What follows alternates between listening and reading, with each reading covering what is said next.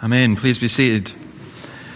Now, it's been our privilege to have Robin Sydserff here with us from Chalmers Church in Edinburgh. We have a lot of connections with that church.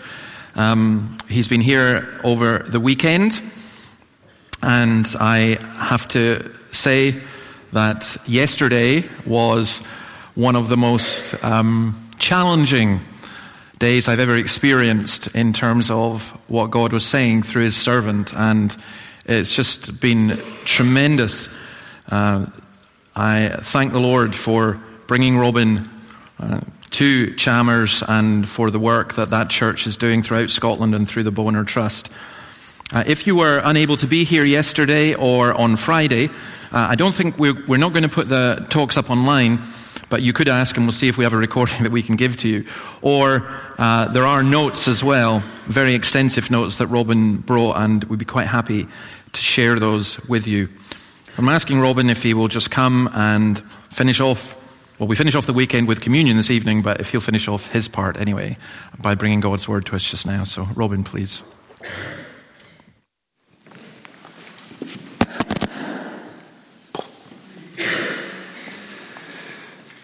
Thank you very much, uh, David.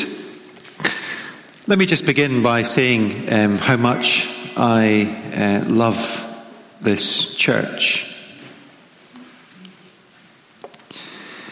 I mean, I get to go away and do bits and pieces here and there, and I don't always enjoy it.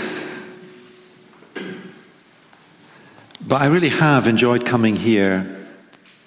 Why is it that I love the church here? I love Chalmers just a little bit more, which is important. Is it because uh, we had Craig for two years and then Amy and Andy for six and then Kyrene? So, of course, there is a strong uh, connection uh, we uh, have. What I love is your uh, spontaneity, your diversity, your uh, realness. That's not a word, but it kind of sounds like what I'm describing. I love it when uh, yesterday in some of these sessions we did, which were on serious stuff, it was like Oxford Circus. kind of seven exits and entrance to the tube station. People running all over the place. I love it because it's like a family. Now, you have a big challenge on your hands as the church uh, gets uh, bigger. One day, perhaps, they might reintroduce the pulpit. And the reason that pulpits were in churches like this is that the pulpit kind of reached out and touched you guys up there. That's why they were there. Wouldn't that be great? If building projects in Scotland had to reintroduce pulpits, not because of nostalgia, nor history, nor aesthetics, but out of need. And it's wonderful to see the growth in your church. What we've looked at over this weekend is the strange complexity of how, in an encouraging church with so many signs of life, there can be so much discouragement. The strange complexity or paradox that gospel growth brings discouragement. And some of the reasons for that is that with joy in the Christian life, there is always cost. With gospel vitality, there is always spiritual opposition.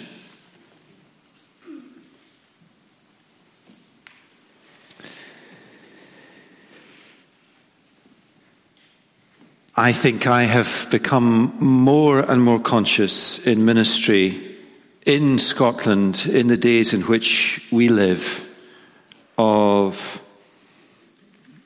supernatural progress and supernatural opposition. Real gospel, first century, New Testament dynamic. And there is something profoundly reassuring about that. That Jesus Christ meant what he said when he said, I will build my church, and the gates of hell will not prevail against it. There is something profoundly reassuring, and I hope you have been reassured. You do need to build a pulpit, David. It's really necessary now up here. I hope I haven't said something that's going to cause problems.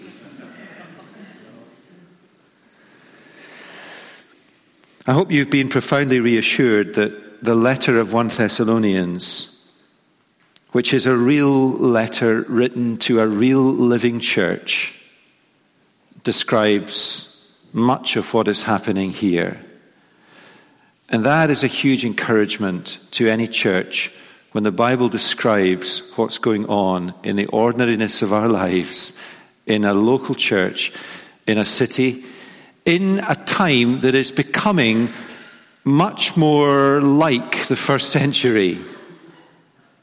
We have lived for generations in Scotland in abnormal times. We are returning to normal times for the church. And normal times are times when it gets tougher and when the gospel begins to thrive. And so, my prediction for you as a church as you continue to grow is more and more joy and more and more cost and more and more progress and more and more flack and more and more fellowship and more and more risks of disunity and more need to discern what it is you do for this city and this nation and what it is others should do and you shouldn't do.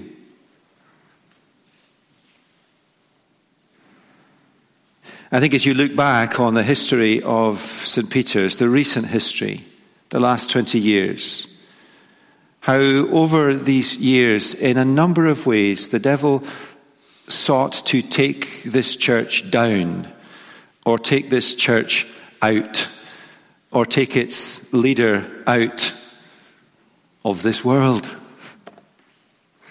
And yet here we are. And my challenge to you is what good can you do to the cause of the gospel in this country? As I look in from the outside and see a resource rich church now, resource rich in the Bible doesn't mean money. Resource rich means not even giftedness. Resource rich means spirituality or life or, or, or, being alive to Jesus. And you are such a church. And I want to challenge you or invite you for the sake of the gospel in this country to really prayerfully discern what it is you need to do. Because Scotland is as dark and as bleak as it has ever been in its history. The world looks on on the church in this country and holds weekend prayer meetings for it. For example, the church in South Korea, which owes its existence to the Presbyterian churches uh, here. Scotland is the most secular state in Europe. The conversion rate amongst white British people and in particular white British men, is virtually nil. Were it not for the big London churches and the influx of students and people from the eastern side of the globe, the conversion rates, full stop, in our country would be virtually nil. Churches are dying by the minute and coming alive by the minute. That's the reality. And yet I look out on a church that's alive to the gospel, gloriously flee of clutter, perhaps needing more organization and structure to harness growth.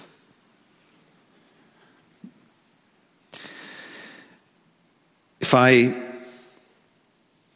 were you, I would take time out, a weekend, to pray and to seek God's guidance as to what you can do for the church in Scotland. Now, we have been in 1 Thessalonians, uh, real encouragement. Uh, we have begun Friday night, which seems a long time ago. Uh, never mention, as I mentioned on Friday night, problems with your car. Um, that led to a huge number of anxious conversations, such that I changed cars and borrowed a car to come up with the other day. So all is well. Uh, we looked at real authentic church and leadership, chapter 1 through chapter 2, verse 16, and uh, saw that uh, the, the marks of real church and they're never the marks that make churches grow fastest. They're never the marks that make a church most impressive. But when the Bible describes what goes on in a local church, and you happen to be in that local church, that's great. Now, I suspect a, a number of you in your hearts are thinking it's not really like that here. And I think you are right and the exhortational language in Thessalonians is you are doing this, but do it more and more. That's the language of Thessalonians. You're right, and it will never be what you would love it to be. So hear the encouragements and the exhortations together. Uh, you are what the Bible describes as a real church. And then chapter 2 verse 17 to 313, real commitment to one another. The kind of committed affectionate longing for one another. Now, uh, I was greeted by uh, a man with a sense of humor when I came in this morning and he said to me, there's a cold snap coming on. and uh, for those of you who weren't here yesterday, uh, I suggested that uh, a question after the sermon, like, how are you really in your Christian life? Or what can I pray for you? You just look, you look sad. Is a little bit better than, have you heard, there's a cold snap coming on. And of course, everybody is asking each other about the cold snap this morning. I mean, that's such an obvious thing to say, but I mean, it's astonishing how many people, as I eh, greet them at the door of the church, I mean, not many, but you only hear these conversations say to me, Oh, it's a little chilly. After, we've only been talking about something like everlasting life or how joy can seek you through the deepest pain. It's a little chilly in your heart. And these real, committed, affectionate conversations for one another, real concern to see each other grow. Uh, Paul describes himself as a mother with her child, as a father disciplining his son.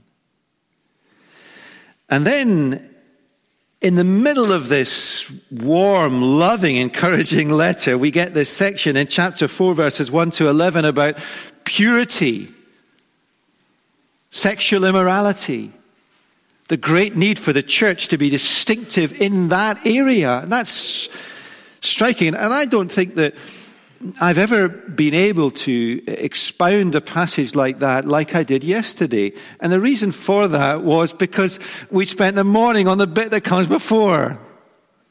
So we just heard Paul speaking as an affectionate mother and as a, as a father. And then he turns to this stuff when he talks about God as the avenger God. Be distinctive as a community. And my encouragement to you as a church is to seek after corporate godliness. And the way to do that is the power of one, you. The greatest gift, somebody once said, that I can give to my congregation is my personal godliness. Some of you knew who said that. If not, ask somebody else. If I tell you, you will all uh, lapse into nostalgia. That's not a nostalgic comment. It's true now. The greatest gift you can give to the person in this church that you sit beside is your personal godliness. For you are godly, the more like Jesus you are, the more all the things that make a church united and strong and visionary will be there. And then he finishes uh, up with two uh, great sections. One on real Christian hope, chapter 4, verse 13 to chapter 5, verse uh, 11. And I am clock watching. Uh, don't worry, I've got 35 minutes. Is that right, David? There or thereabouts. Um, I went on far too long yesterday afternoon, so Crawford, uh, God bless you, Crawford. That was a wonderful prayer. That blessed my heart. Just, it really did. I mean, what an encouragement to hear somebody saying that they pray about praying in church. Anyway, Crawford was supposed to interview me at the end of yesterday, but uh, I went on rather long, so he couldn't, and that session was dropped. Never mind. Real Christian Hope, chapter 4, verse 13 to 511, we couldn't do that. Um, Andy Robertson has got a great sermon on that on the Chalmers website, so I encourage you to listen to that. And we finish up with uh, the end of the letter. Uh, and Paul says 21 things in the last bit of the letter. And I love the ends of the New Testament letters. It all comes tumbling out, and God's inspiration allows it to come tumbling out, and not just in sets of three, although 21 is seven times three. And there's a spontaneity in God's inspiration sometimes in these New Testament letters. And here it is at the end of the letter, chapter 5, verse 12 through uh, 28. So let me uh, read the end of the letter, chapter 5, verse 12. We ask you, brothers, to respect those who labor among you and are over you in the Lord and admonish you, and to esteem them very highly in love because of their work. Be at peace amongst yourselves. And we urge you, brothers, admonish the idle, encourage the faint hearted, help the weak, be patient with them all. See that no one repays anyone evil for evil, but always seek to do good to one another and to everyone. Rejoice always. Pray without ceasing. Give thanks in all circumstances. For this is the will of God in Christ Jesus for you. Do not quench the Spirit. Do not despise prophecies. But test everything. Hold fast what is good Abstain from every form of evil. Now may the God of peace himself sanctify you completely.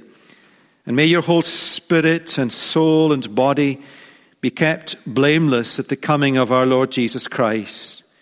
He who calls you is faithful. He will surely do it. Brothers, pray for us. Greet all the brothers with a holy kiss. I put you under oath before the Lord to have this letter read to all the brothers. The grace of our Lord Jesus Christ be with you. Well, let me just ask for God's help. Father, uh, we've uh, waggled on the tee again, and maybe these things are important to say, but the most important thing that needs to be said is what your word says. And so we pray that in these few minutes, you would speak through your word to this church, to this congregation, that the relationships in this church might be right and true and strong. For Jesus' sake. Amen. Now, uh, Paul, in these verses, the main thing he does is he focuses on three relationships. or that's what I'm going to pick out uh, from the longer section. So he speaks about the right relationship between a congregation and its leaders, the elders. And then he speaks about the right relationship, right relationships with one another in the church uh, family. And he finishes with a right relationship with the Lord Jesus. So, firstly, a right relationship with the leaders, verses 12 to 13. Let me read them again. We ask you, brothers, to respect those who labor among you and are over you in the Lord and admonish you, and to esteem them very highly in love because of their work, be it peace among yourselves. And Paul is speaking here to the members of the church, exhorting them to respect their leaders and esteem them highly in love.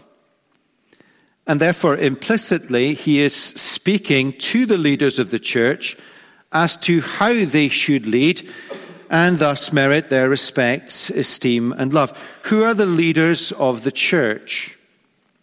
The elders. David and Sinclair and are, are what I think Paul means in 1 Timothy 5:17 as those among you who devote themselves to the public teaching of scripture what we call ministers but all elders are required to be able to teach and to be godly. Elders lead churches. We ask you to respect those who labor among you and are over you in the Lord. There might be just a, a smidgen of a leaning towards the people who labor in preaching and teaching, the people we call ministers. But Paul encompasses within that respect those who have authority over you in uh, the Lord. In 1 Timothy uh, 5:17, Paul says, uh, let those who rule well be worthy of your respect. So there's a double thing going on here. It's respect, acknowledge, pray for the leaders in the church, but leaders lead well. In the New Testament, uh, leaders, I think, our elders. Uh, I think in our Presbyterian structures, we're not far away with elders and deacons and, and ministers. I think if you're an Anglican, it's quite complicated to get there. I'm not quite sure what a PCC is. In anyway, we're not Anglicans, we're Presbyterians, so we understand the language. What does respect them mean? It means to acknowledge I mean, it's not respect as in, oh, I respect him. It is to acknowledge that God has appointed that office and them to that office as under shepherds of his son. It is to acknowledge the God givenness of elders in the life of a local church. It is to acknowledge God's plan for his church that local churches are to have leaders who are elders and that we are to submit to their leadership and oversight. That does not mean to say that elders are not to be questioned. So keep questioning them. If, for example, decisions taken are unbiblical, they should be questioned. If I teach in my congregation what is not in the Bible, I should be questioned for that. Sometimes elders make decisions and lead a church in a particular direction that is not unbiblical, it's just not sensible. It's just not wise. The wrong time. The wrong way to go about it. And just let me caveat that, that humanly speaking, the wrong decision at the wrong time. Don't, don't make the decision about right and wrong on a decision using worldly or human categories, even though God does work through our sanctified common senses. So we have just moved into a new building, which cost 2.4 million pounds. When you add them both together, that's a lot of money. And the congregation immediately conscious of the danger of beginning to be complacent have decided to plant a church. And the person who was most cautious was the minister. But it's right. So that's not wise humanly, but it's right for a whole range of reasons that I could unpack for you. But, but sometimes elders, and we have, and I have as minister, uh, made uh, the wrong uh, decision. The wrong time, the wrong way. And you need to question that. One of the things that's helped me most in Chalmers is a dialogue between me and the elders, I mean, there was a long period of time where I didn't really know what they thought because they did what I said, because that's how it's always been done. And when I begun to listen to what they thought, then that was great. And dialogue with the, the congregation, constant dialogue, discussion, people uh, uh, sharing their views. Now, esteem them as your leaders very highly in love. I mean, that's a striking phrase, isn't it? Esteem them very highly in love. Now, let me encourage you to think of those in leadership in this church, warts and all.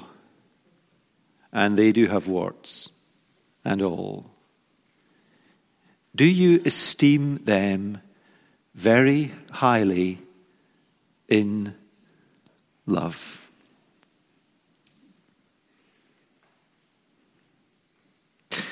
Now, let me turn to the leaders. What does God require of you? First, hard work. Respect those, verse 12, who labor among you, esteem them very highly in love because of their work. Hard work, labor. Christian leadership is sustainable sacrifice. Not unsustainable sacrifice, but sustainable sacrifice. Hard work, labor should be esteemed in love. The word minister means servant. Respect them if they work hard to lead the church. Respect them if they put in the hours for the work of the gospel. But only respect them, esteem them, and love them if they do it with the right motivation. Just turn back to chapter 1 and verse 3. Paul has been telling them what he has been praying for them. Remember before our God and Father your work of faith and labor of love and steadfastness of hope in our Lord Jesus Christ. There's that word labor, and it's a labor of love. The kind of leaders you are to respect are those who work hard among you because they love you. And you're not as lovable as you think. You're not. And your leaders are not as lovable as they think. And yet they are to be esteemed very highly in love. And you leaders are to labor in love for God's people. And the big challenge you have as a church as you grow bigger is how do you esteem your leaders in love when some of you don't even know who they are? And how do you as leaders labor in love when you don't know who some of them are. There's the challenge.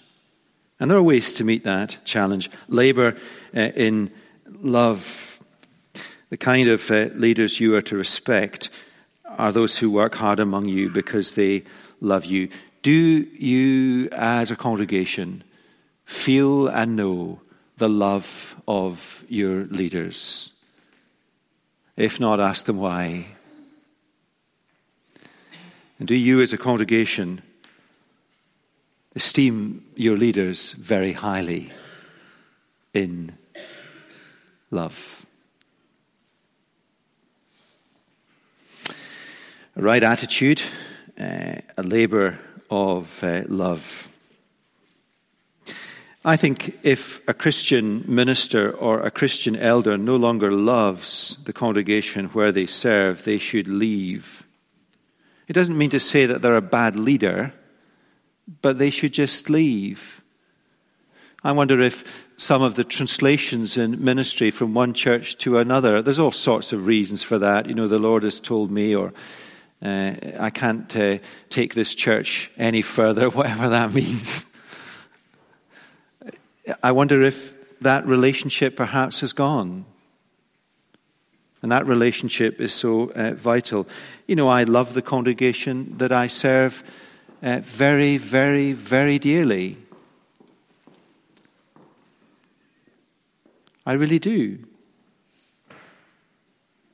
And the times of my ministry which have been the riskiest is when I have become cynical and critical of them. That's nothing, that's not the same as admonishing and all that stuff that's biblical. It's just cynicism.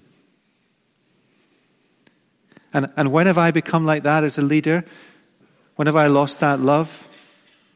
Well, perhaps some of the occasions have been when the congregation has lost their desire to value me very highly in love. It's both ways. It's both ways. Uh, respect leaders who lead you by love. And uh, notice also verse 12 respect leaders who lead you in the Lord. What does that mean? It means elders who are absolutely clear that St. Peter's church is not theirs, it is Jesus' church. Elders are under, under shepherds of the chief shepherd, the Lord Jesus. Good leadership recognizes that. Good leaders serve and love the Lord Jesus. How do you know if they lead you in the Lord? Because they are humble and servant hearted and often fragile. It's true, I think, that Christian leaders are not normally self confident. Might, you might think they are when they stand up here behind a lectern. That's just because God has given them the gift of the gab. And if He hasn't given them the gift of the gab, they shouldn't be up here. Godliness knowledge, the gift of the gab. It's the best talk I've ever heard on the characteristics of the Christian leader. But are they humble? The third mark of Christian leadership, Paul highlights, is that they admonish you. You see that at the end of verse 12. Given what we have read in the letter, particularly the first half of chapter 4, there was stuff in the church in Thessalonica that needed sorting.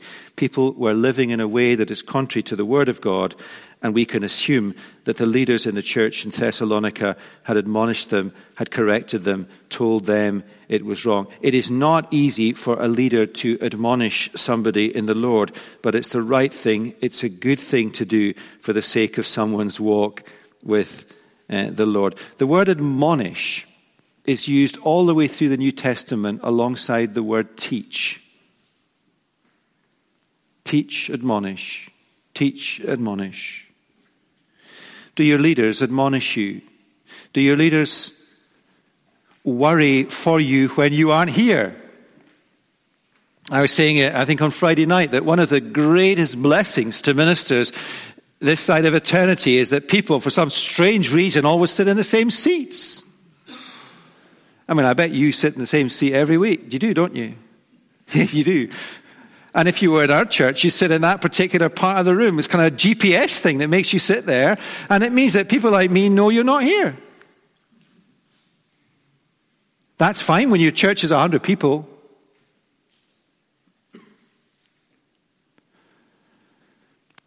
How do you do it when the church is three or 400 people?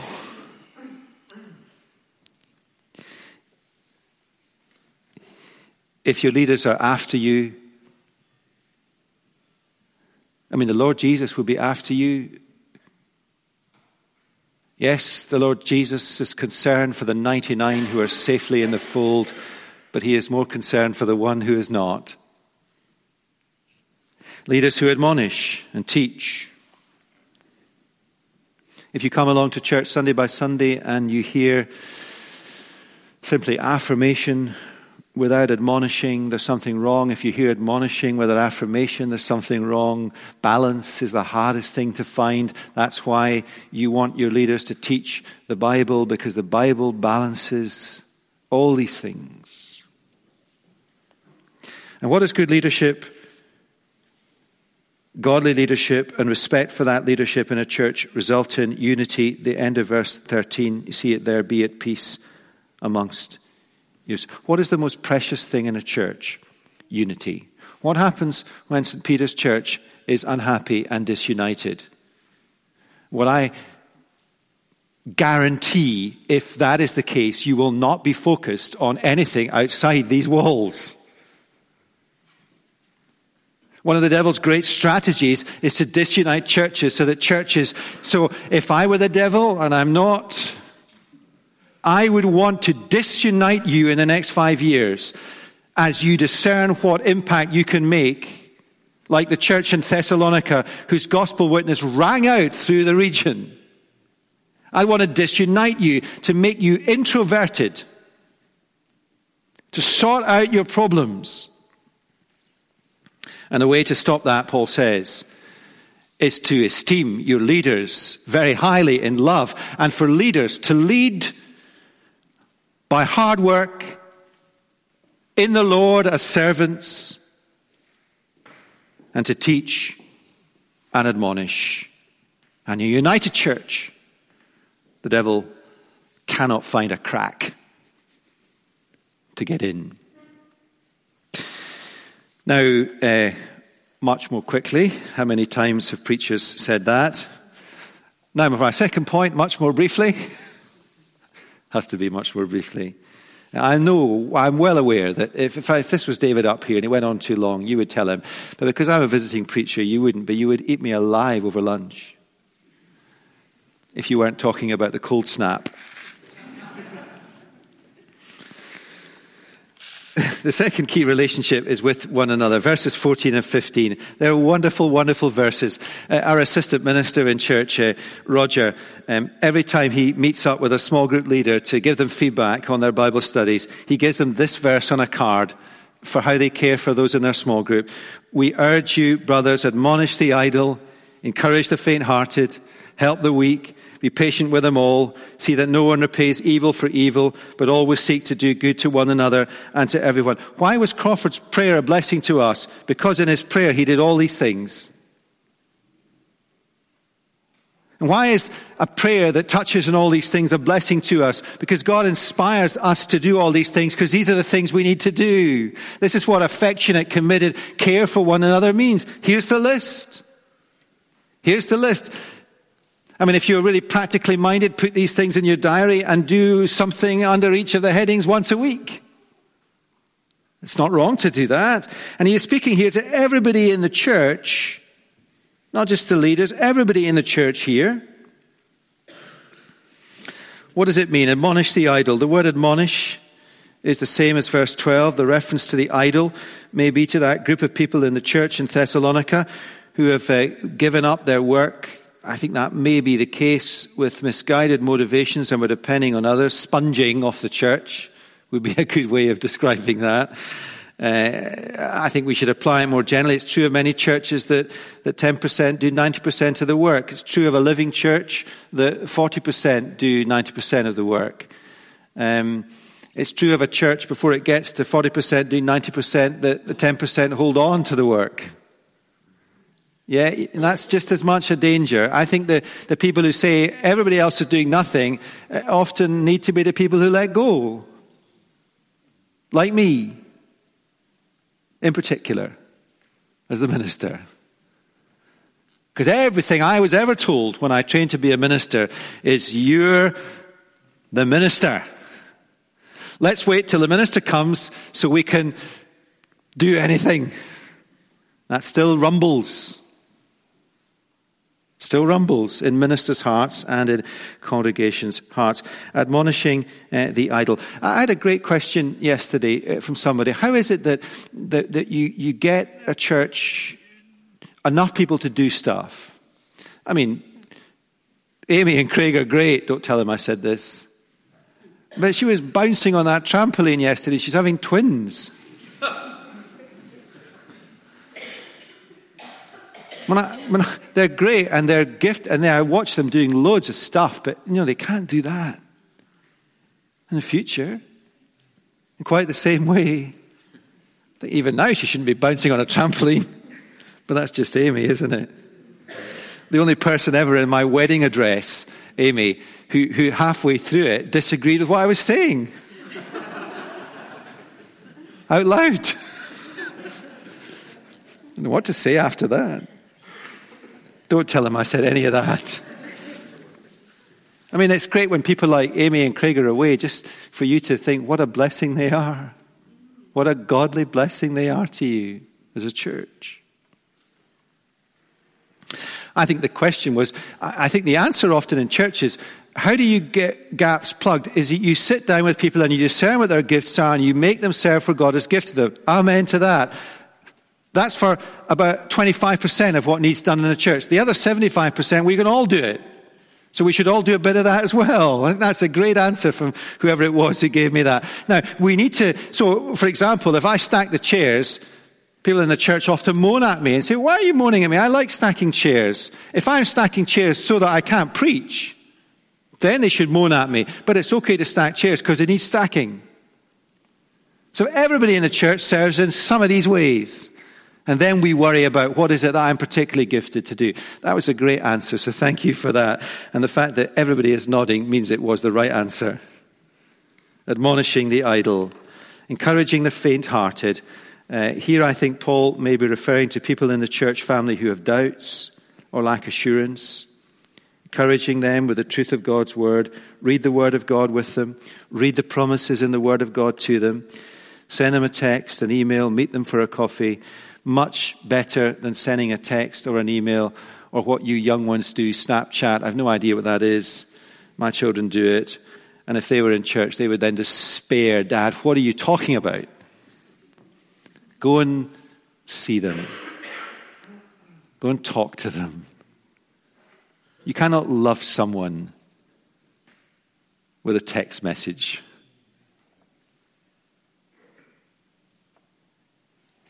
You just can't. You can't grow as a Christian by listening to podcasts from some super whiz preacher from the other side of the world. They help you grow as a Christian, but you grow as a Christian in a living church where you admonish one another and you encourage the faint hearted and you help the weak people who are weak spiritually, people who are sick and dying.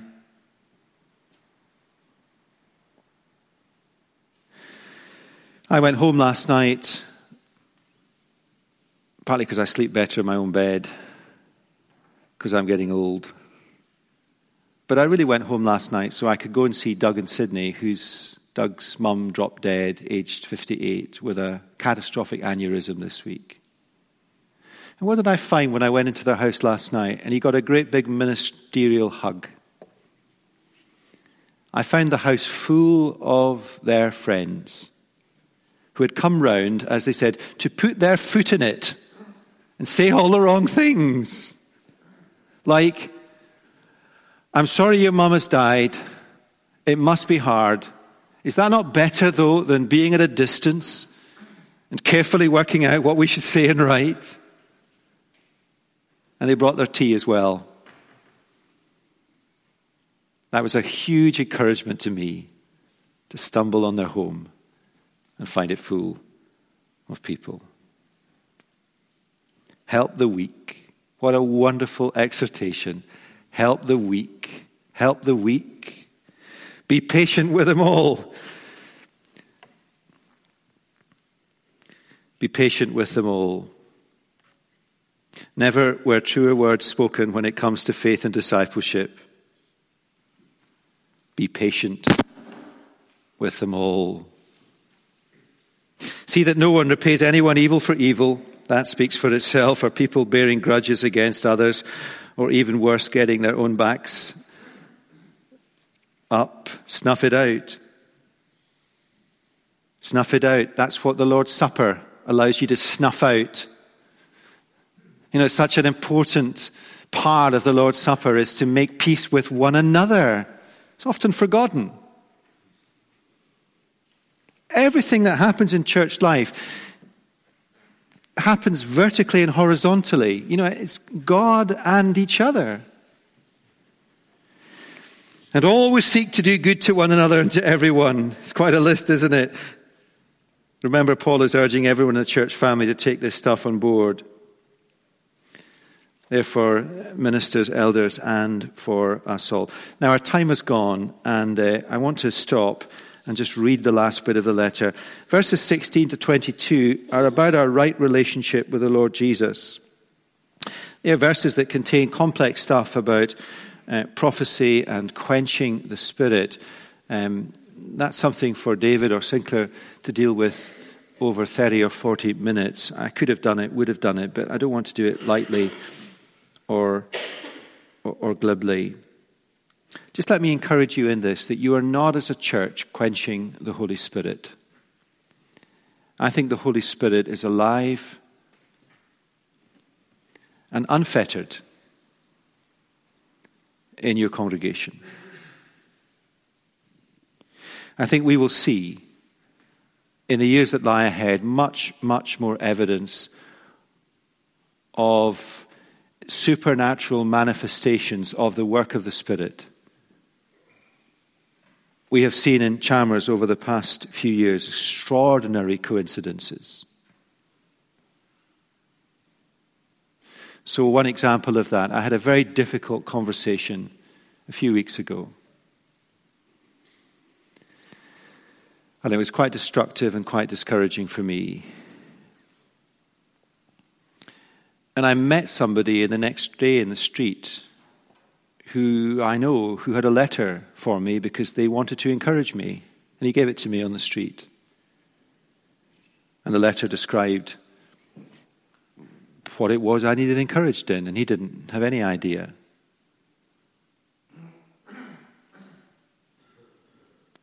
All these things are, that's a tiny thing. I mean, that's so boring, isn't it? Why did I tell you that? Because that's how God works.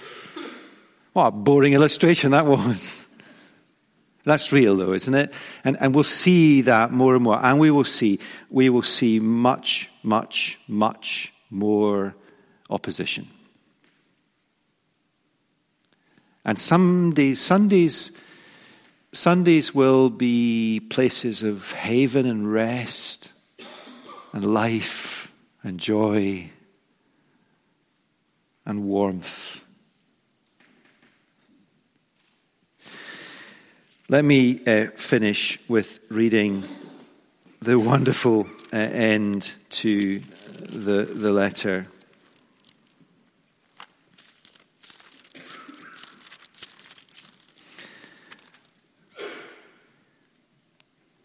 Verse 23 May the God of peace himself sanctify you completely, and may your whole soul and body be kept blameless at the coming of our Lord Jesus Christ. I mean, after all that he said about living distinctively, he asks that God will sanctify you completely the God of peace. And then he says, Brothers, pray for us. Greet all the brothers with a holy kiss. Here's the tough forensic Apostle Paul. I put you under oath before the Lord to have this letter read to all the brothers. The grace of our Lord Jesus Christ be with you. Well, let's pray. Father God, we pray that some something the riches of your word this morning will have come home to our hearts. And that in this congregation here in St. Peter's, the relationship between congregation and leaders would be one of richness esteem them very highly in love. And to elders, labor in love. Labor in the Lord. Teach and admonish.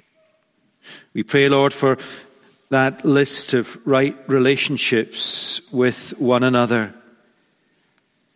We pray that the character of the prayer that Crawford prayed would be the atmosphere of the daily lives of the people in this fellowship, encouraging the faint hearted, helping the weak, exhorting one another to graft and do stuff that needs done, and always remembering the power of one. What can I do? Who can I be to them? And Lord, we pray that supremely that this church family would have a right relationship with the Lord Jesus. We pray that no one here would become more devoted to the work of the Lord than to the Lord Himself. We pray that this church family, corporately and individually, would know what it is to love the Lord with heart, soul, mind, and strength. And Lord, give them discernment as to how they can bless this city and this nation best with the resources and life that you have granted to them. For we pray in Jesus' name and with thanks. Amen.